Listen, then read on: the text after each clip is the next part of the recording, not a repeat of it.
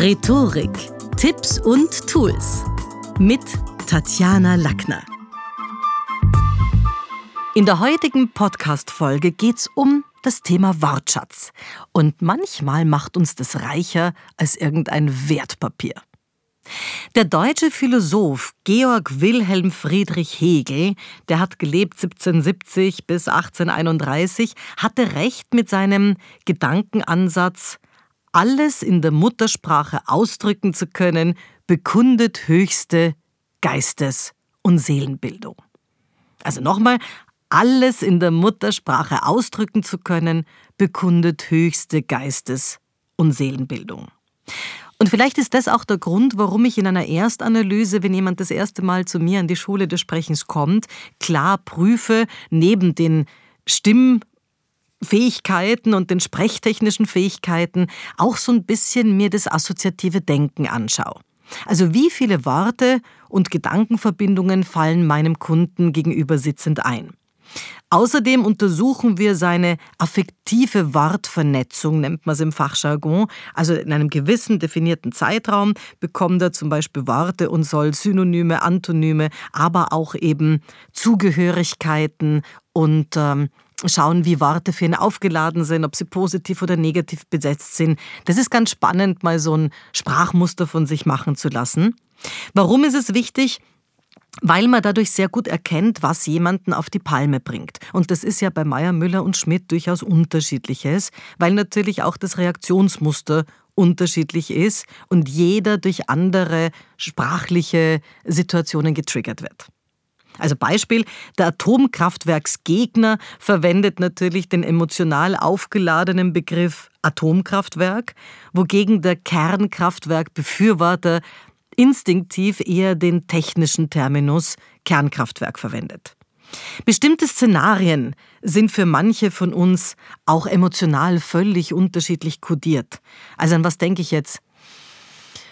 Nimm mal so eine blühende Sommerwiese mit surrenden Bienen. Für einen Bienenallergiker, der gerade ohne seinen rettenden EpiPen unterwegs ist, wird eine bunte Blumenwiese eine Riesengefahr darstellen. Weil da sind einfach Bienen, da gibt's Wespen, da könnte ihn was stechen und er hat das Gegenserum nicht. Anders ist es beim Imker. Der freut sich über fleißige Bienchen, die umherschwirren und ihr betriebsames Surren das weiß er, bringt Honig und macht ihn reich. Immer wieder werde ich von Kunden vor Interviews gefragt, wie kann ich meinen Wortschatz erweitern, Tatjana, damit dann, wenn irgendwas daherkommt bei einem Panel, bei einer Sitzung oder eben auch in einer medialen Situation, damit ich dann Begriffe verfügbar habe? Denn es hat sich herumgesprochen, dass die Größe des Wortschatzes samt der Kompetenz, bildhafte Formulierungen hervorzubringen, trainiert werden kann und super wichtig ist. Wichtig fürs Reputationsmanagement, für den öffentlichen Auftritt und wichtig damit natürlich auch fürs Eigenmarketing.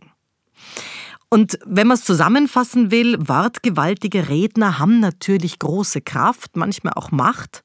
Worüber verfügen die? Damit man guter Redner ist, braucht man Synonyme und Antonyme, also wortähnliche Begriffe und gegensätzliche. Man braucht eine bildreiche Sprache, damit man auch wirklich Bilder in den Köpfen der Menschen äh, erzeugen kann und nicht nur Buchstabenwald, der grau ist.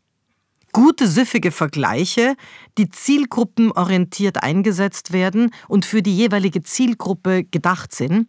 Also wenn ich jetzt eine Vorlesung halt äh, an der Psychologie zum Beispiel, eine Gastvorlesung, brauche ich andere Beispiele, andere Szenarien, als wenn ich an der WU, an der Wirtschaftsuni einen Vortrag halte. Also wie kann ich auch auf meine Zielgruppe abgestimmte ähm, Wörter und Wordings verwenden, obwohl mein Inhalt ja kein anderer ist.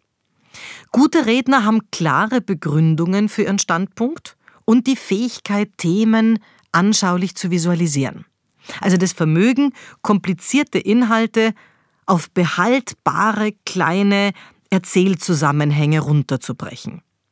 Und gute Redner verfügen über Timing und sinnunterstützendes Pausenmanagement. Und wenn wir uns mal daran erinnern, zurückerinnern an die Schulzeit, wie haben wir eigentlich einst eine Fremdsprache gelernt? Dann war es auf der einen Seite wichtig, Vokabeln zu büffeln, die waren essentiell für unsere Dialogfähigkeit, weil wenn ich keine Worte kenne, dann wird es schwierig mit dem Formulieren. Also im Französischbuch zum Beispiel kann ich mich noch erinnern, da wurden Lektionen zu Beginn nach Gesprächssituationen eingeteilt. Also was war da zum Beispiel au marché? Wo klar war, hier geht es jetzt um die Einkaufssituation auf dem Markt. Da hast du jetzt les fruits und les légumes, also alles, was mit Früchten und mit Gemüse zu tun hat und die damit verbundenen relevanten Vokabeln.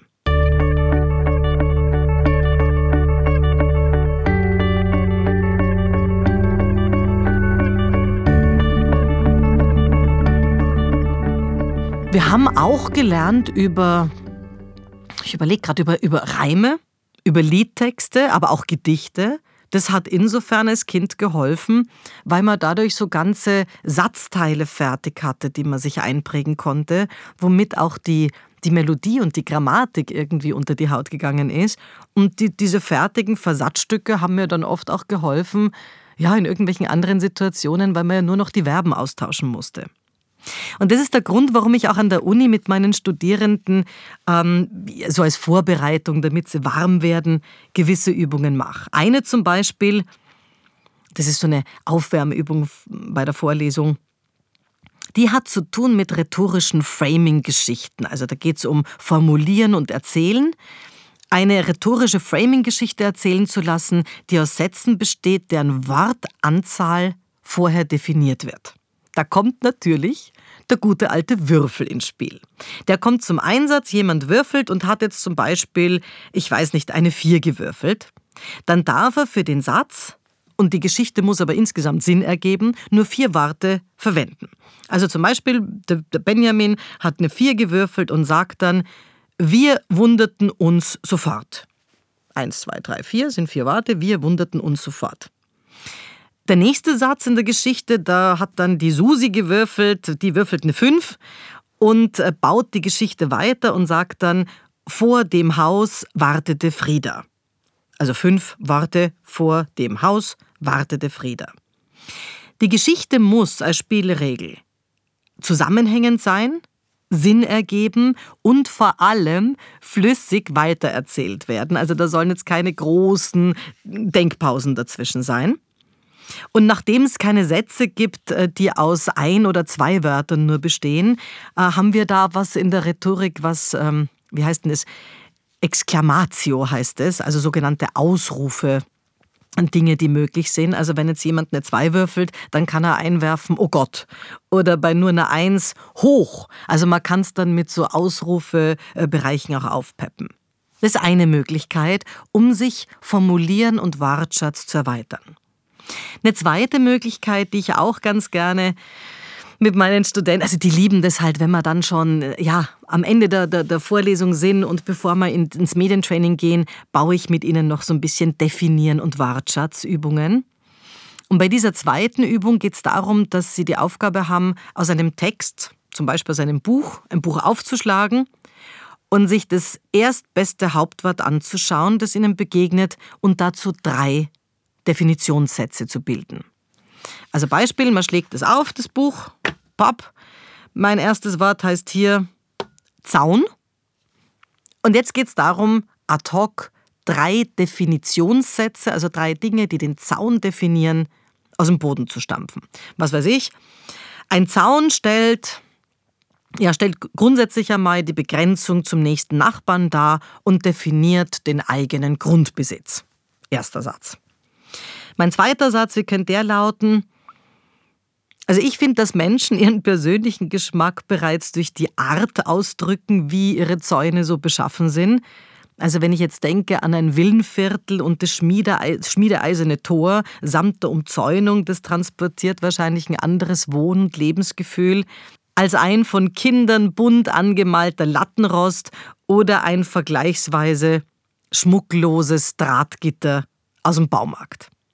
Zweiter Satz. Und dann überlege ich noch einen dritten zum Thema Zaun. Naja, vielleicht wer im übertragenen Sinne nicht alle Latten am Zaun hat, der gilt umgangssprachlich als verrückt. Also auch das sind Möglichkeiten, wie man sehr einfach selber und jeder hat irgendwo ein Buch, sucht das nächste Hauptwort und überlegt sich dazu Definitionssätze. Das kann durchaus Spaß machen, auch um so ein bisschen in den Redemodus zu kommen. Und gerne gebe ich euch noch eine dritte Möglichkeit, die hat zu tun mit Assoziieren und Alphabetisieren. Also es kommt ein Begriff auf, wird auf den Tisch gelegt und alle sollen in alphabetischer Reihenfolge eine passende Wortspende beitragen. Also Beispiel, es geht ums Thema eine Lehre machen und dann sagt die erste, beim Thema Lehre machen, das hat auf jeden Fall zu tun mit A wie Ausbildung. Der nächste B wie Berufswahl.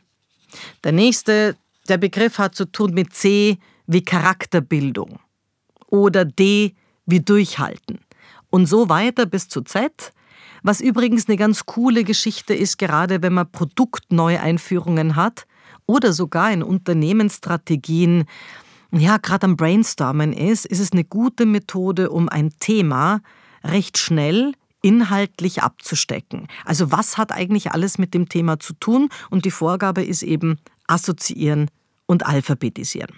Was ist der Vorteil für alle?